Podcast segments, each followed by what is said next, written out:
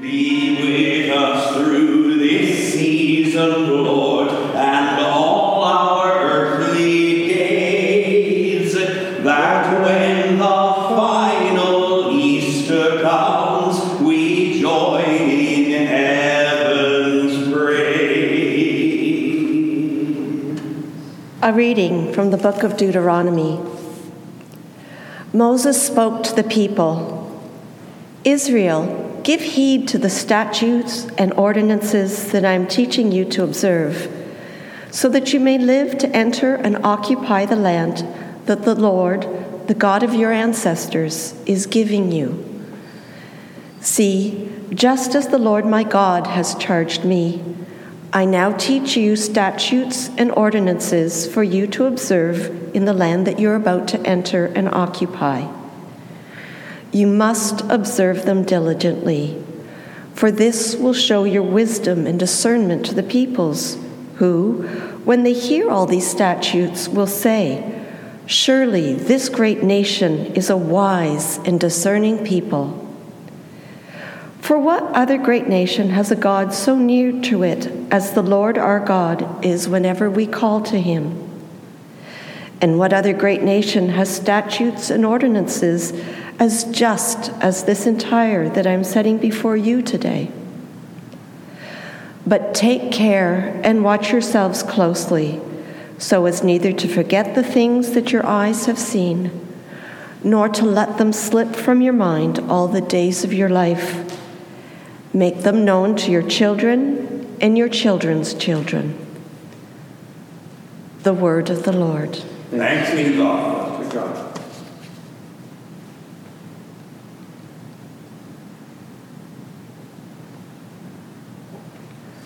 Praise the Lord, Jerusalem. Praise the Lord, Jerusalem. Praise the Lord, O Jerusalem. Praise your God, O Zion. For he strengthens the bars of your gates, he blesses your children within you. Praise, the Lord, Jerusalem. The Lord sends out his command to the earth, his word runs swiftly. He gives snow like wool, he scatters frost like ashes.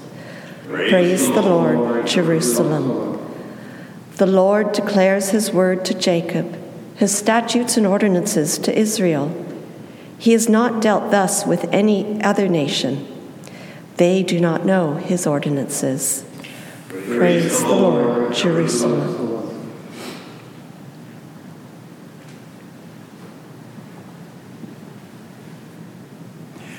Praise to you, Lord, King of eternal glory.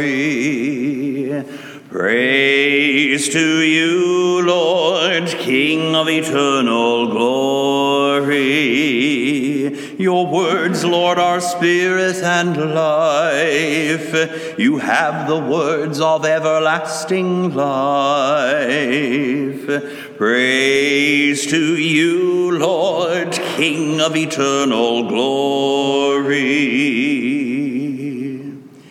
The Lord be with you. and with your spirit. A reading from the Holy Gospel according to Matthew. Glory to you, O Lord. Jesus went up the mountain, and he began to teach his disciples. Do not think that I have come to abolish the law or the prophets. I have come not to abolish, but to fulfill. For truly I tell you, until heaven and earth pass away, not one letter, not one stroke of a letter will pass from the law until all is accomplished. Therefore, whoever breaks one of the least of these commandments and teaches others to do the same will be called least in the kingdom of heaven.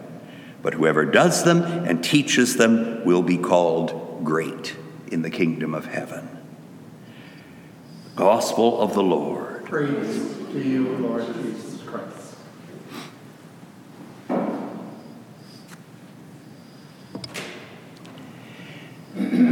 I'd like to start by addressing myself in a special way to those who will be watching our videocast later on today and in the days to come with all the uncertainty that we're experiencing. If there's anyone who is brand new to our little show, I'm very, very glad that you are joining us. And please remember that we are united in prayer.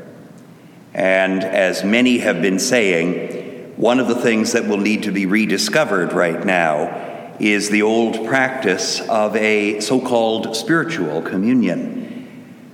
This had a lot of currency in the days when very, very few people ever went to communion at all, even though they were able to go to Mass. The widespread receiving of communion by the vast majority of the congregation is a relatively recent phenomenon.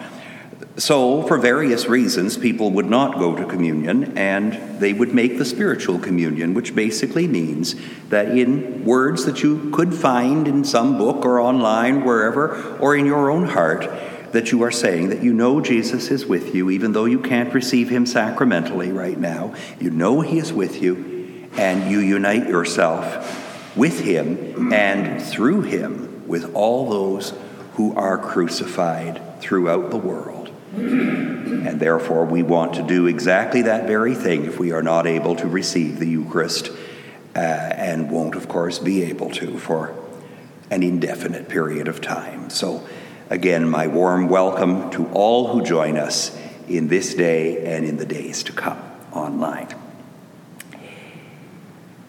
You know, of course, that uh, there have been some marvelous expressions that could only have been the product of our contemporary era that have come up about this whole affair.